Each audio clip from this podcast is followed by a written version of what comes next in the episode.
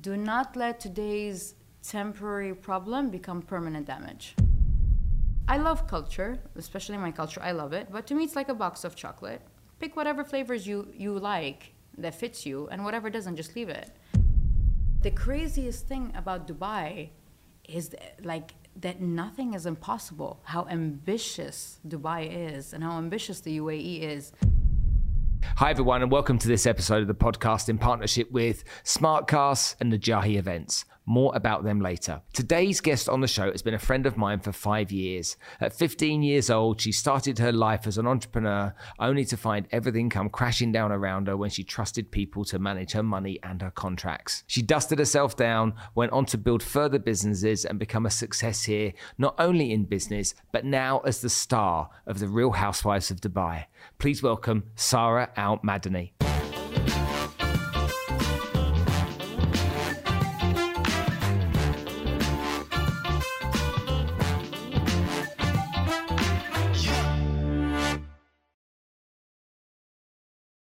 Hey, have you heard about the problem that exists with food security?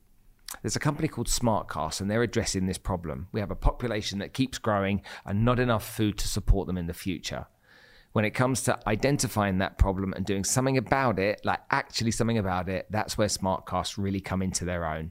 Go and check them out at Smartkas Tech, S M A R T K A S Tech, T E C H, on Instagram. Give them a follow and understand the great work that they are doing to try and solve the problem that we have with food security.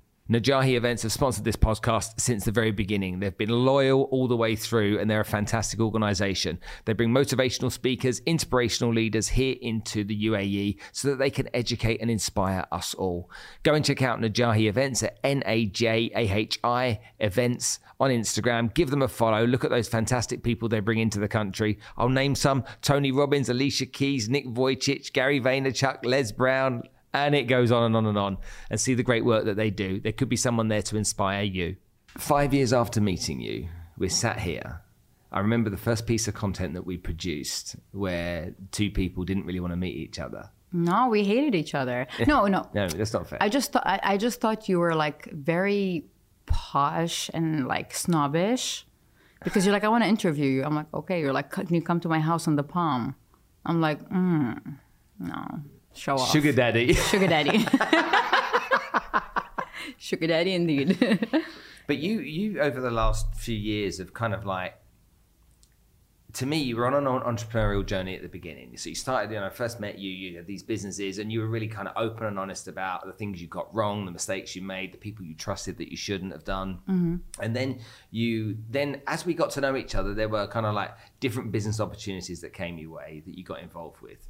Um, I remember Halahai being something, and obviously there's some newer, newer business developments as well. And then you go on to star on a TV show as well. Mm-hmm.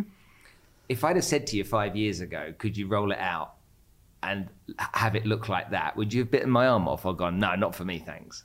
I mean, I don't know. I, all I know is that I'm very spontaneous. I uh, I know that I live once. My biggest inspiration in life is death. So knowing that I'm going to die any minute makes me want to try everything. So if you were to tell me five years ago about all of this, I would tell you I see this happening. Like because Sara's everywhere, anywhere, whenever, wherever. Well, you went from the abaya wearing, Shayla wearing lady. You used to irritate me because you were always doing this, like every 30 seconds. Imagine doing it yourself. It used to irritate me. put it back on, put it back on. And again, getting to know you as your friend, I, I knew some some background on you and stuff that we you know wouldn't normally share with a camera because there was that image and that government and stuff. And then the Shayla comes off, the abaya comes off, and then this I'm not wearing it anymore woman comes out. So what, what, led to that? Okay, so to start it off, the reason I wore the abaya was because of my first marriage. Uh, my ex-husband wanted me to wear it, so I did it. You know, when you're when you're in love, when you're trying to make it work, you compromise. You're like, fine, whatever it takes, right? But then it was not me. Then I felt like I was obliged to wear it because now that I have it on, it's going to be hard to take it off. The judgment, the stereotype, and then I had my government positions, and then this period of my life, I struggled a lot because I felt like I was not authentically being myself. I was not living my truth. And then one day I just said, you know what? Um, And you mentioned, you said you went, when I first met you, you went on an entrepreneurial journey, then you did this, you did that. What I also went through was a spiritual journey to find myself and my purpose and who I am. And that made me realize that I live one life. And when I'm deep down buried in the ground and I can't come out anymore, I don't want to go down knowing that I've lived a life to satisfy people's expectations of me and how they wanted me to live or be. I just, I was just like, this is your life, dude. Just go get it, grab it, and just do whatever you want. It's mine. So I made the choices and I'm happy. Now, the person sitting in front of you here is exactly who I am, how I am, and I'm exactly where I should be when where I want to be. So the person that's sat in front of me is the person that I would see off camera at your house. Yes, exactly. So this is me off camera, on camera. Yeah. But in our first interview, it was it was me. It was me. Like I was there. I was not absent as a person, but I was not in my own skin. Just to say fairly. You you have had your fair share of criticism over the years. Oof.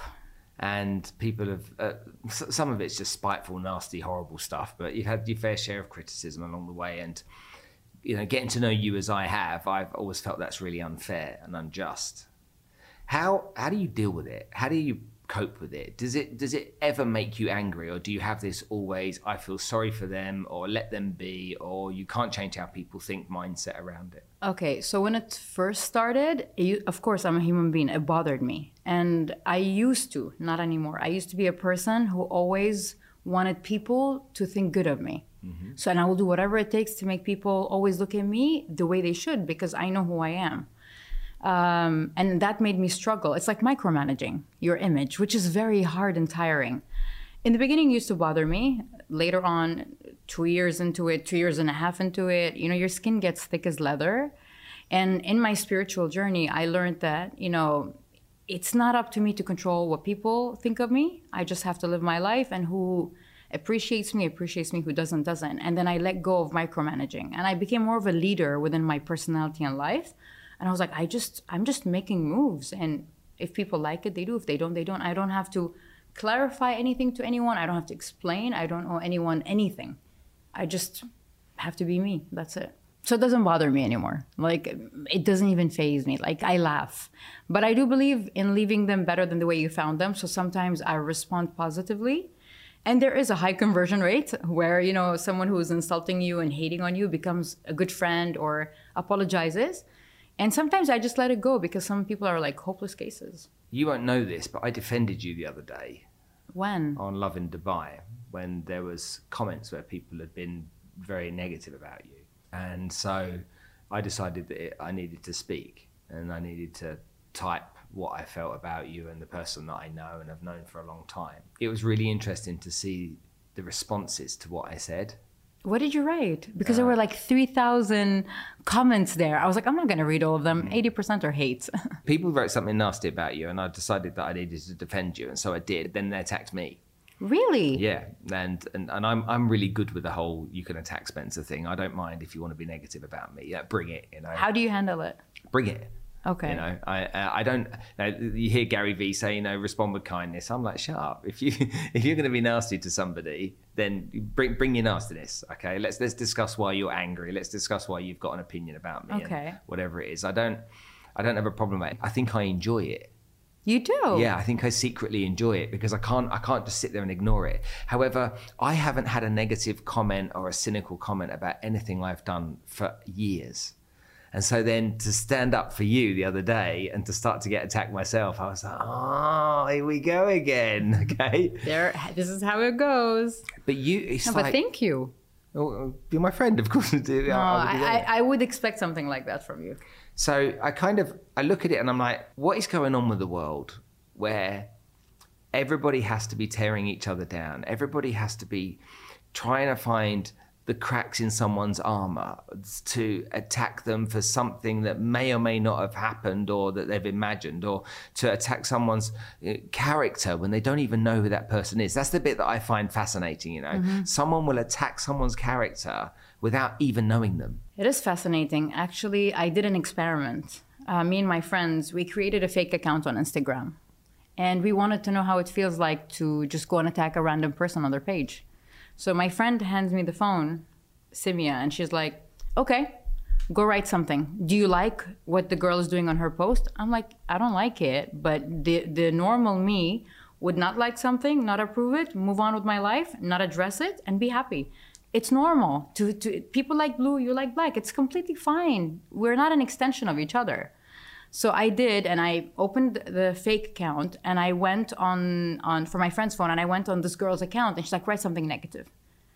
I swear to God, Spencer, my my mind was like, okay, do it. My body rejected. Like it was like, there's no way on earth that I can be okay with me going on someone's page in their private space, write something negative to someone I don't even know. It's insane. Like, who do I think I am? And the funny part is, like, everyone says they're keyboard warriors. They hide behind fake accounts. That's how they get away with things. I get it. So you get a fake account, you insult people, you bully people, and nobody knows who you are. Amazing, good job. Now you can sleep at night. But the point is, it's not about caring about people knowing who I am or what I'm doing. What I care about is how I think about myself. Like, how can I sit at home at night and say, okay, I've bullied three people today. Amazing. You know, it just, this doesn't make sense to me. Mm. Like, I care about what I think of me. I don't care about what people think of me. I care about what I think of me. So obviously there's a big issue, and I think it's a issue in their character, its weaknesses, its jealousy, it's um, I don't know. It's it's a combination of things. It's personality disorders. It's it's a lot of things out there, but um, you cannot swipe like sweep them off this world. It's uh, it's a category of people that exists, and you just have to coexist with them and know how to just you know hold your shield and protect yourself. So for someone that, that, that has got the kind of flack that you've got over the years, you then go and do a TV show that you know because of the past of that TV show and everyone that's been on it, you know it's going to court controversy. People are already attacking me regardless, so why not do it? It's it's a good opportunity for growth, for personal brand, for business. For me, to be honest, the first reason why I did the show was because I was like, damn it, that's a huge PR campaign for Arab women in the West. They think we're submissive, they think we're like stuck at home, controlled, that we don't live our dreams. They have this like wrong image of Arab women, and I was like, I'm gonna go clarify that, and and that, that's why that this is like was the main main reason I did it. And then yes, it's definitely good for business, definitely good for self branding, and it's it's an opportunity that comes once in a lifetime, and I live once, so why not? Absolutely. Well, let's talk about that then. So, for anybody that's wondering about how something like that is good for business, let's just break break it down into some mechanics Yeah. here. So, you go on a TV show. So, as you know, I'm making a television program at the mm. moment, and the whole idea of that is for that to be a business that creates Yeah. revenue. But at first, I have to invest money, Yeah. okay, to make that work. And so, in that that investment, hopefully, will yield a gain in the future. Mm-hmm. When you become part of the Housewives of Dubai. How, how do the contracts work? Do you get paid money? Do you have to do the first series for free and then afterwards, or I is it cannot all- disclose these things. Well, gi- give me a rough idea. Give, give No, me a the- rough idea of what's it- involved. No, I'll tell you what. Definitely, there's contracts involved. Um, it's like I cannot talk about a lot of the details because I can't. But what I look at it in terms of business is you're you're growing your personal brand. Yeah. people are getting to know you. Yeah. Uh, you're building um, authenticity. People are trusting you. And then later on, whatever you start doing in your life, whether you have an existing business, whether you're starting something new, you already have the success out there that will allow that business to flourish. Well, I, okay, let, let, I understand that. So, in a much smaller scale, uh, and we'll just do some numbers here. Across all of my social media platforms, it's Yeah. about 140,000. Okay. What's your numbers? Across, Across all, all your platforms, roughly?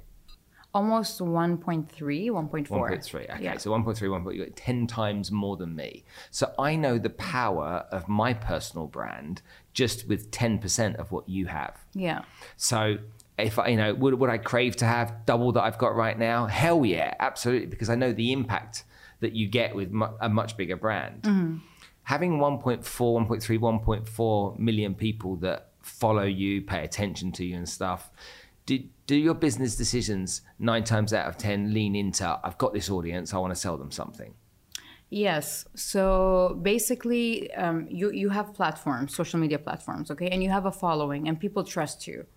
um, you have you built credibility over the time so people know whatever spencer says or whatever sara says it's always truth they'll never promote something that they don't believe in however when i choose the kind of business i want to market i have to choose certain platforms because not everything serves every type of business for example nfts i'd go to twitter you, Instagram is useless. So why is Twitter better for NFTs than Instagram? Because everyone who is into the Web3, Web2 world and is like into NFTs, they're all on Twitter. Okay. The conversation is happening on Twitter. Instagram is nice. Um, we all know Instagram is nice for visual people. Mm-hmm. Twitter is more informative and it's short, it's summarized. So apparently, like finding out the hard way that people who love the NFT world are into it, it's all on Twitter. It's not happening anywhere else. Yeah.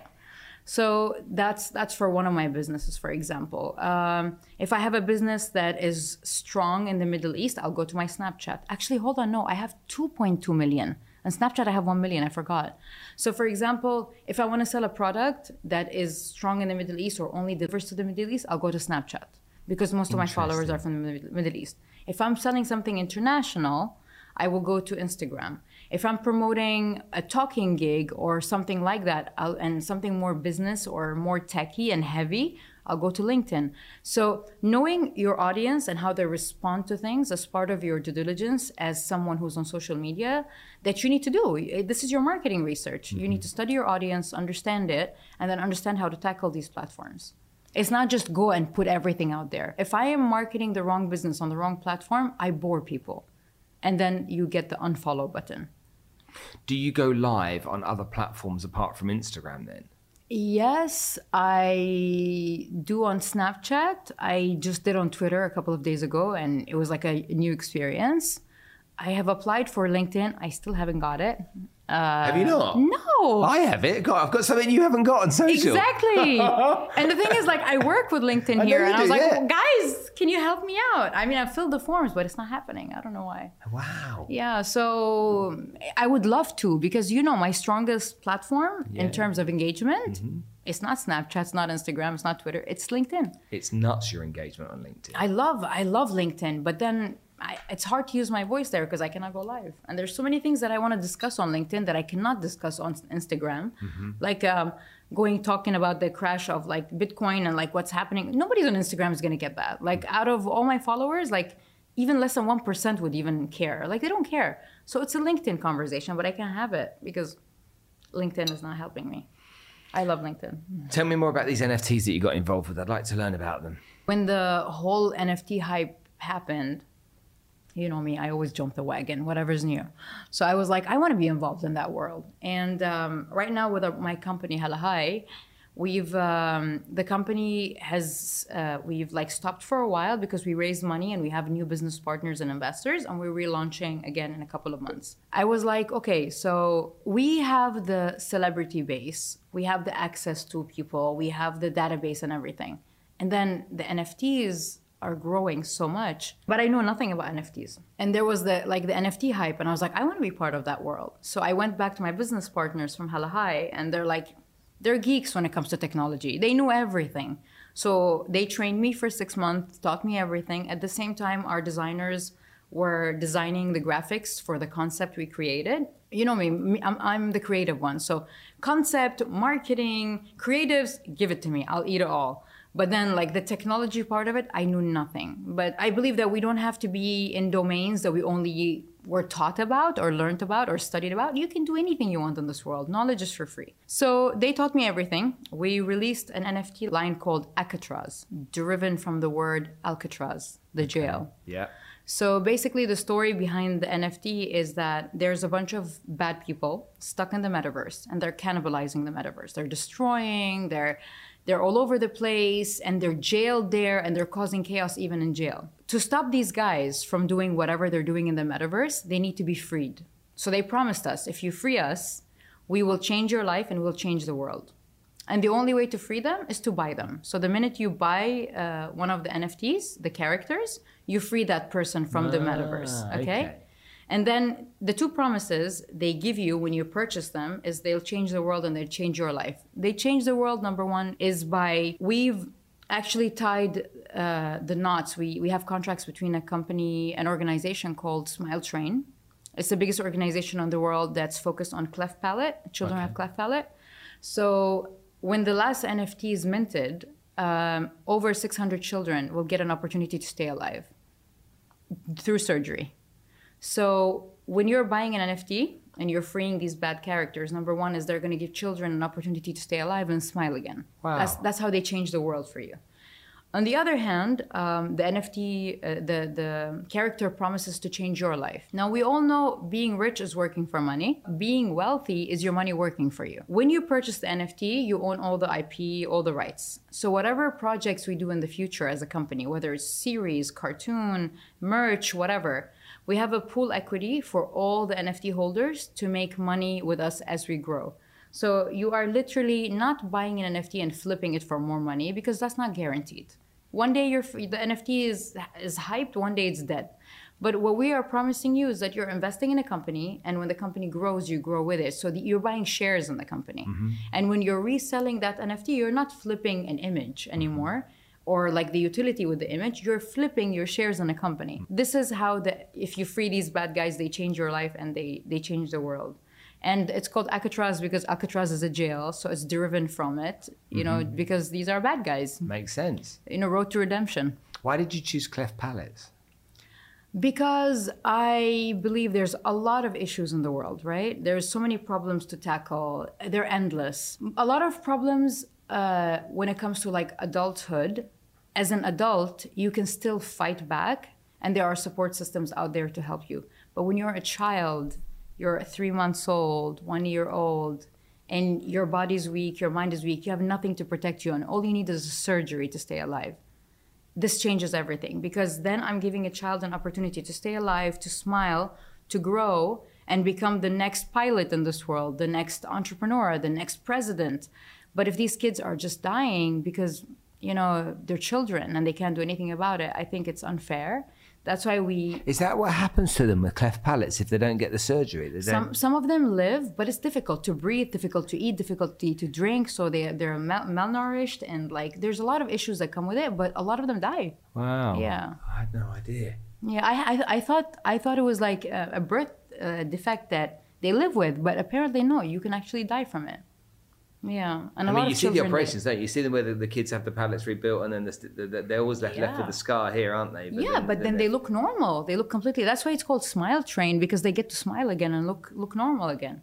I really like that. I love it. I love it. Giving a child an opportunity. I know there's a lot of issues in the world, but I would rather help a child right now and focus on it because a child is innocent. Like they, they have nothing. They're weak. You know, adults who have problems and grown-ups, it's a complete different case. I'm not demeaning how big the case the cases are or saying they're not important, but I think starting with a child for me is what I want to be focused on. Oh, you surprised me there. What makes you happy? Because I look at you sometimes and I wonder if you really are. And now I am very happy. A while look back, I was not happy. For a long time, I was not happy. But the thing is, I do not let negative things in my life affect me very deeply. I have a very strong personality when it comes to discipline.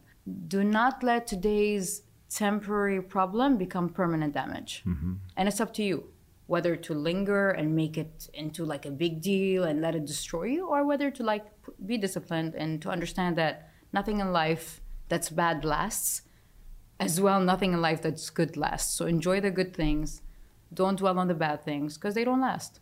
But right now i'm extremely happy. But i'll tell you what's my definition to happiness. And I, i've said this in so many interviews before because i discovered it and i was like my god it, it just sets you free. Um, happiness is not um, what your expectation of life and it's not where your life is. Because your expectation of life is impossible to reach. I want to be this i want to be you can't be everything you expect to be and it's not what your life is because you definitely don't want to be still. You can do a lot with your life. So what lies in between that is happiness. Uh, to me this is what happiness is. As well uh, along with that happiness is having a good heart having clean soul clear conscience not hurting anybody not wanting anything from anyone being content um, not being malicious, just being kind. It's funny because I've spoken to people that were like, I'm going to travel to the end of the world to discover my happiness and my truth and where my happiness is. It's insane how people are like going the extra mile and spending so much money to find out what happiness is, while the recipe and the chemistry to it lies inside of you. Um, the happiness hormone, dopamine, serotonin, and all that, how are they released on the body? You know that. Tell me. They're released when you give, when you serve. So when you are giving someone flowers, look at look at the ad, like the, how the rush in your body is. You feel good. You Yeah. look at them smile. You feel amazing. Your happiness hormone are being released in the body. So the secret to happiness is a chemical reaction that we know how to trigger. Why are you going to the end of the world, searching and driving yourself insane, uh, trying to find out whether it's materialistic things, whether it's spiritual things, while the ingredients are all inside your body? It's a chemical reaction. It's simple as that. It's releasing chemicals in your body. And the way to do it is to give, giving. And this has been scientifically proven. So the whole universe is inside of you. Don't look out, just look in. There's nothing there's nothing nicer than the feeling of giving somebody a gift and i oh, always tell yes. people how selfish it is to do that people are like you've done something so lovely for me and i'm like i did something lovelier for me For me, exactly. You know what's funny? I get this all the time. You're selfless. You're gonna be used. You're gonna be abused. You're stupid. You know, everyone like uses you. You're selfless. I was like, what these people don't get is that I'm so selfish when I'm giving. I'm satisfying myself. This makes me happy. Mm-hmm. It's my high. Doing good makes me feel happy, and that the reaction, out- like the action out of it, is a good thing. It's not like hurting others or like demeaning others, but thank God that's what makes me happy. But I'm being extremely selfish. You have no idea. i try and think about the times along the way where i can remember you being unhappy You've seen it all. and the vast majority of my exposure to you over the last five years, overall, you've been a happy person.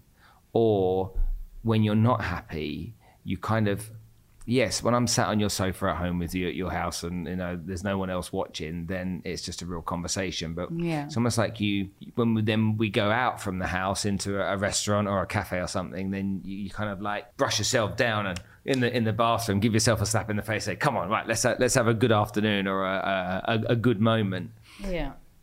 Are you ever frightened of people seeing the real you, No. like the the, the sad you? No. I've, I mean, it's not that I brush it off and hide it, but I genuinely, genuinely don't it doesn't show when i'm upset or feeling down. I, I might be distant. So my friends who are very close to me and you've, you've you're also one of my good friends you know that about me. When i am feeling down or upset You don't you don't answer your WhatsApp messages. yeah I, I disappear. I do. I disappear completely. I disappear. I, I i exclude myself because i'm i go through like i go through like a process where i don't play the blame game where oh this person did this to me this i know. I go into like my own place where i start looking inside at where i went wrong because I have no control over people, what they do to me, how they treat me, but I do have control over me and how I, I react and how I take things.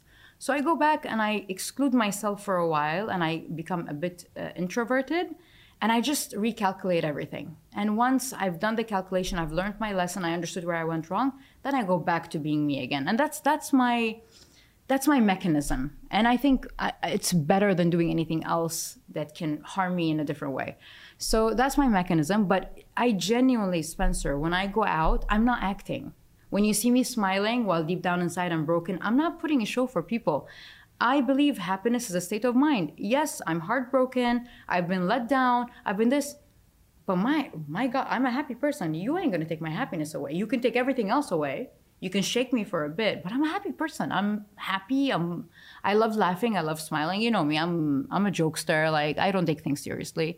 So I'm not acting. I'm just happy. I'm a happy person. Do you think you take after your dad?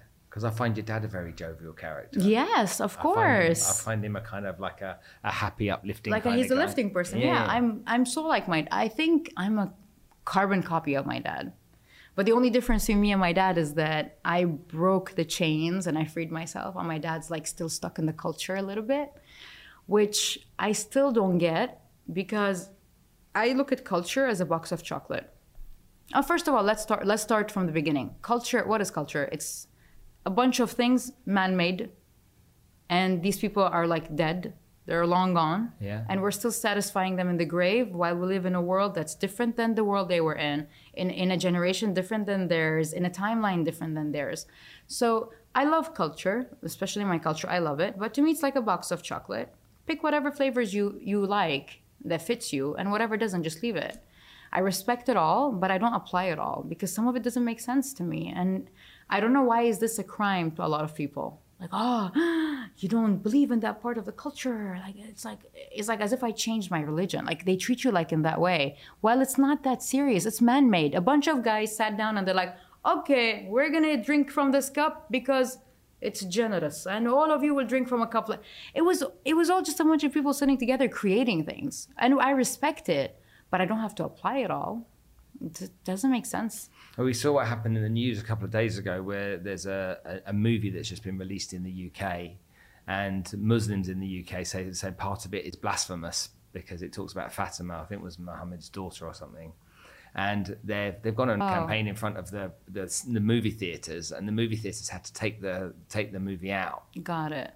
And so when when I see that, you know, to me, it's like, are we, are we being a bit extreme here? No, no. I'll explain to you something. This has nothing to do with culture. No, it's, that's religion. Yeah. It has nothing to do with. It's okay, but we don't want to. We don't want to show it. It's not about what you wear and what what part of your body you show. It's not that kind of decision. In religion, it's just like when someone is when you're whatever religion you have, you're patriot, patriotic to your religion, right? And in religion, we know that we cannot show how our religious figures look like. We cannot show, um, like, we cannot pick a character in a movie and say, okay, this is the prophet. This, we cannot do that because uh, Islam is against idealizing people uh-huh. and like worshiping people uh-huh. and having images and all that. It, it's it's it's against that. You God is God. The prophets are the prophets. Of course, they're important, but to us in Islam, you cannot show how they look like or portray their story or you know because in movies you also sometimes add spices and all that but this you're talking about something in history that's it's religion it's like it's like I would not wear a bikini to a church, you know, don't wear a bikini to the mosque. You know what I mean? It's the same thing. It's kind of like respect. Mm-hmm. There is a lot of movies that tackle a lot of things about Islam in a very um, vague way. And that's fine. You can talk about it, discuss things, but to have characters representing, like this in Islam, is not something that's okay. That's why people got a bit upset. I don't understand religion. I, get, I get it. I don't understand any religion. I think. Are you agnostic? Uh, I'm not even that. I'm atheist. I was a kid uh, from a very religious family. My grandparents were missionaries in the Second World War. My uh, Sunday school was everything that I did. You know, everything was don't take the Lord's name in vain and don't do this and don't do that. And it was just like, what? Because of some book. So we've got everything from the book, and it makes no sense to me why that book is is you know the gospel and it's said to be true. Who says so? So, okay, just to start it off, in Islam we say "Lakum dinukum waliyadin." It means you have your religion and I have mine, and I have no right whatsoever to question you or belittle you just because you're not Muslim. Uh-huh. No matter what, atheist, agnostic, Jewish, whatever you are, as a Muslim, this is from the book. It says, I am not allowed to criticize you or judge you based on your religion. Mm-hmm. I have mine, you have yours. Mm-hmm. That's it. Coexist. So that's to open up this topic. but you. that's nothing to do with religion. That's common sense. It is common that's sense. Just, that's just, no, being no, kind, isn't no, it? some some religions they they they. I've I've heard of some religions. I don't want to say names, but where they actually um, inspire you, not only inspire you, push you to hurt people from other religions. Okay. Like they are like you're right, it's common sense. And this is what Islam is saying, common sense. Like do not touch them, they do not touch yours. What's yours is yours, what's theirs is theirs. Leave them alone. Like people are people, right? So this to start it off. Second thing is whatever your religion is, I respect you. This doesn't change the way I look at you or view you. It's religion is between you and God. I have people have no right to come and act like you know representatives of god or secretaries of god on earth and i hate it when people do that however yes most of religions are from books but when it comes I, am not and i'm not saying this to defend islam but when it comes to to islam the quran in the book um, there are things that are discussed that are being discovered now. For example like the crack in the moon. Like, how would someone know something like that, you know, back then and put it in a book while this was discovered recently? How a woman gets pregnant step by step in the womb, how the baby grows there, the sound of space there, um, every like everything, how the galaxies, the stars are like. It's there are a lot of things, even predictions of things that are going to happen in the future. For example, metal flying, uh, buildings coming out, skyscrapers. Everything was written there, and we're talking about a book that's like thousands of years old.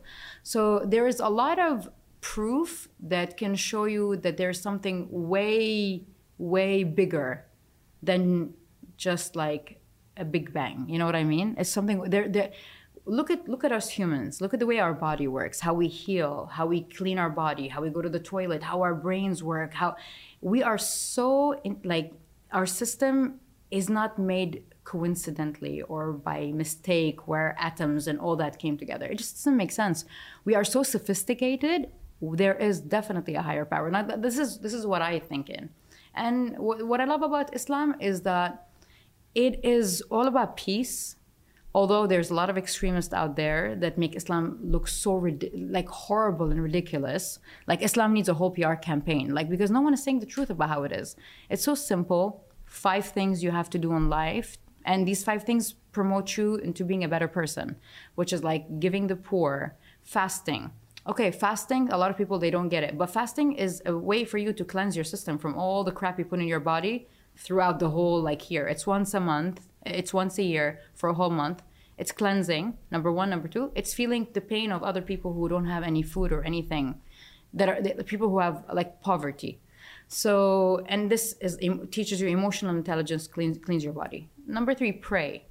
Pray. You know, if you're given all of this, um, just like you know when you graduate you would thank your principal and your teachers for everything they've done for you it's common sense praying is thanking the creator for everything he's done for us and for everything he's given us. It's it's like you know being good to family not stealing. It's it's like it, it promotes it's like a manual to promote you to be a better person. Mm-hmm. um, definitely there's a lot of extremes like and things that came out outside the book that a lot of people follow. I, I don't know like people took religion and they they just made it worse. But that's that's the, that's the same as Christianity because the Bible's been interpreted by all of the different forms of Christianity. Yeah. Whether that's Seventh Seventh Day Adventists, Christians, Catholics, or whatever it may be. So that, I think that applies. There's people that take it to extremes across all, all religions. All yeah. right, let's move on from that because I don't want to hang around there. Dubai. Yes. 17 years I've been here. And so, really? Yeah. You're a local. Emirati. I would, if you were Emirati, what would your name be? My name, if I was Emirati, is yeah. there is there is there is there a Muslim name that begins with an S? What's an S one? There's Saud. There's Saud. Sagar. Sagar. Sagar is uh, ego. Yeah, ego. I don't want to be Sagar. But Sagar is a very. Can I be? It's a very strong name. Oh, is it? Yeah, yeah. Sagar. And Saud, what does Sultan. that mean? So I don't know what Saud means, but so, there's Sultan, which means like royal and king. There you go. There you go, Sultan. Sultan. Sultan Lodge. Habibi. Habibi Sultan Lodge. we've seen we've seen this place. I remember coming here to, in 2005 and seeing this city and thinking, "Wow, what's going on here? This is going nuts." Yeah. And we saw this this city grow out of nothing, and then we saw it slow down, and everyone kind of retreat back again, and then again the COVID thing started, and then this place has gone crazy. Yeah, they handled it very well. What do you make of it? You know, you, this is your home, but what do you make of it? And what do you think about the the people that criticize this place, or what do you think about the criticisms? To me, criticism are just people who are jealous, and um, the country is doing such a great job for us locals. First of all, like me as an Emirati, the health system, everything around me as an Emirati, it's amazing for the expats, they've made life easy. They take care of people. We know when money is paid to the government that it's going back into uh, making things better for us. There's transparency, there's honesty. But the craziest thing about Dubai is that, like that nothing is impossible. How ambitious Dubai is, and how ambitious the UAE is, and how ambitious our leaders are. Like, there, people tell me you're fearless. I go like, uh, I'm from Dubai. Like we fear nothing. Nothing is impossible for us. So this attitude that Sheikh Mohammed has, like all these leaders that we have, have Sheikh uh, Mohammed bin Zayed, like all of them, this courageous um, attitude they have, there's no choice but for it to rub on you. And you become like like them exactly, where you go like, you know what? Nothing is impossible. Nothing can stop me because I, they have this vision, and it's infectious, like infectious, like it's like a virus. It gets to you, and you become exactly a product of Dubai, where you're fearless. You care about nothing, and no one can stop you. When you look around the GCC and you look at the other countries, you see that they've taken the lead from the UAE, haven't they? You can of see course. this. Like, there's this this improvement in Qatar. There's Saudi now with the two new cities they're building, and it's just like. Have they sat there and gone, hold on a minute, we've missed something here. What are those guys up to? Okay. When they might have been stuck in traditions and uh, uh, mindsets, and traditions, I don't mean as, as in cultural traditions, but mm. business traditions before. Yeah. Okay. And have now gone, holy mother of goodness, you know, I, yeah. we need to we need to catch up, you know, because there's a big opportunity here. True. That that to me makes this this whole part of the world really exciting now. It does. Um, you know, um, years ago, I remember going to Bahrain, and Bahrain was described to me as the kind of Switzerland of the Middle East because all of the English banks were there, and you'd go there, and it'd have a, you know, you're on an island, so wherever you were, you could see the sea, and there was this real kind of relaxed and chilled out environment and atmosphere there. And then I went to Kuwait, and it was kind of like a bit oppressive and a bit kind of miserable by comparison at the time. But I was like, oh, Bahrain, what a great place. That'd be a great place to live. And then I came across here and I'm like, oh, hold on a minute here. There's turbocharging going on here for sure. you know, this is nuts. But then now I see Saudi, which is kind of like the the big country in the midst of it all, isn't it? Yeah. That's that's been, you know, holding back, holding back, holding back, you know, you know, we own the biggest company in the world with our oil business and stuff when I look at that, I'm like, it's so refreshing to see that there's this ambition to either want to compete, catch up, or be like the UAE. Yeah. It's undeniable. I mean, you, I, I love all the GCC countries, but it's undeniable. Like Dubai has done something no one has done. Like it, there's universities that are teaching, even in the West, how Dubai made this happen in 50 years. They're teaching that in universities. There's books about it. It's a curriculum, yeah. Really? Yeah, you can Google it, check it out. So it, it's undeniable that what this city did is extraordinary. It's unbelievable. And there's you cannot deny that all the other countries are exactly trying to catch up, be like, or be better. Um, which is something normal to happen within like countries that are close to each other. It's, it's, it's, a normal, healthy competition, which is good because it makes the countries upgrade to being better and better and better all the time. I think the secret to the success of the UAE is they figured out the right ingredients. And if you, of course, you know the ambassador for the UAE in America, Yusuf Al Otaiba. There is something he said on Twitter, and he said this years ago, but he said it over and over again. He's like, the only way to progress and to grow as a country is to separate the religion from the state. So, and he said it. He said religion is something you do at home between you and God, your heart and and and God. The estate, the country is something completely different. We cannot build rules based on whether it's okay or not based on religion. He's like it's completely separate. And when you separate the two, that's how your economy grows. And then, of course, I, am I'm, I'm very spiritual. I love my religion, but he has a, a very strong point because you cannot do something and then you know he said it in, and i'm quoting him. He he said you cannot just go and say oh dubai did this. Is this halal or haram like in islam he's like we cannot do that. Mm. we'll never satis- we'll, we'll never be satisfied we'll never satisfy anybody. Separate the both and that's how your economy and, and country grows. And i think dubai did that the uae did that and um, they respect the religion and they like come on we are an islamic country. But they separated it from the decisions they've taken for this for the for the state for the country itself. So you've seen a lot of rules have changed in dubai. A lot have changed. Like things that we thought were never going to be possible are now possible yeah. in dubai which made it easier to move live and invest here. It's a very smart move.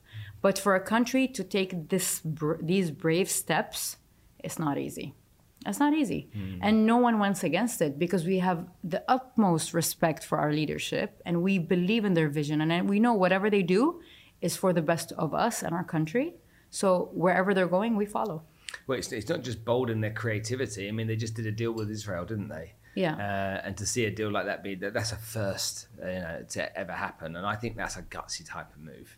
Okay, a couple of last things before we finish Do you consider yourself a role model? Yes. And who to? I think I'm a role model to a lot of Arab women that love change and want to be free, but and they don't care about the outcome or the results. So I'm a role model to them to show them that you can be yourself. It's fine. There's nothing wrong with it. I think I'm a role model to young girls because I use my platforms not just to you know, put pictures and show food and, you know, and talk about stupid things. But I'm educating. I'm an educator on, on my social media platform. So I think I'm a role model to young girls because I started my business when I was 15. So I, I'm showing them that back then when I had no Google to search anything, I did it. Nothing is impossible. And they can do anything they want now because knowledge is for free. Everything is available out there. There's no excuses anymore. So yes i do feel like i'm a role model and i and i'm pr- i proudly say it. I'm not going to be um, modest when it comes to that. I worked so hard to be a role model because uh, my purpose is act of service. And one act of service towards the community or towards people is educating people. Whatever knowledge i have is for free. Just share it with everyone What's what's meant for you mm-hmm. will not leave you, will not go away if you share it with others. You know, one candle can light a lot of candles. Who who's a role model for you? I am my own role model. because look, I there's a lot of I, I don't want to say Oprah or Michelle Obama or this one or this because why? I, because I think it's unfair. There's a lot of underdogs. There's a lot of like unsung heroes and women and men out there that are doing so good, but I don't know. I know nothing about them. So I believe anyone that has stood up and did something for themselves and then helped others is a role model for me. So whether your name is X, Y, Z, I might not know who you are or if you exist or not. You are a role model to me. But I also want to teach people self love. I feel like we do not give ourselves enough credit. I am my own role model. This, this shit I went through in my life, Spencer, the stuff I put up with, and I'm sometimes I look in the mirror, I'm like, my goodness, you're still standing on your two legs? How? I, I feel like this is inspiring. Like to me, I inspire myself. And when you are content and self sufficient, you don't you don't run out of inspiration. You just said uh, Michelle Obama and Oprah Winfrey. Okay, so let me give you a couple of options and see which one you would choose. If you could have, you could be the queen of daytime television like Oprah Winfrey has been. You could be somebody that was the queen and, and, and the world leader in um, through through television. We'll stay with television and uh, helping change the world and making the world a, a better place. Mm-hmm. Okay, or you could be the person that was able to create more spirituality for people than anything else, and you had one of those three options to choose. What would be the most important to you? I'll tell you why I won't choose the first two. Okay. I would not be someone in entertainment like Oprah because it's such a hard job, and I, f- I believe I, I want to be free like it, it ties me up to i have to produce a show or be that or always show up and i'm a human being i can't always show up you know so i would not do that i don't i don't want to be a queen because that comes with a lot of rules and regulations and i'm a free spirit definitely someone who gives us spirituality so i'm like the hippie yeah definitely someone like that because you recently spent some time with Vishen from Mindvalley. yeah was someone like spending time with Vishen, is that somebody who you can connect with from that point of view? 100%. It was so easy to become friends with him. It was so easy to build a connection because when you when you speak about spirituality, a lot of people think you're crazy. When you speak to Vishen, he loves you because you're crazy. so he's he's the same type of person, thinks the same way, and he under, he gets it. He gets it, and he introduces me to bigger things in that scene where I can grow as a person. So I love it. Vishen is like amazing. Inspiring? Very inspiring. Hey, someone inspiring you. Oh, no, I, I did not say no one inspires me. Actually, to be honest, you know right now who really inspires me? Now, at this moment, uh-huh. Johnny Depp. Uh huh. Why? Because he was married to a narciss- narcissistic woman uh-huh. that was abusing him. Uh-huh. He never did anything about it because he was scared of hurting her. Typical empath. Yeah. I same thing I went through. I was married to a narcissist. I was with narcissists and I never stood up for myself because I was scared to hurt the abuser although the abuser was abusing me. And that's how t- empaths are. We don't fight back because we are scared of hurting someone's feelings while they're butchering us. And, you know, we let things go. He let things go. He gave her the money. He told her, just, you know, leave me alone. And we do the same thing. I did the same thing. I was like, here is what you want the money, take it, leave, go. Just leave me alone. But they don't. They come back because that's how narcissists are. But he stood up for himself and he fought back and he fought badly.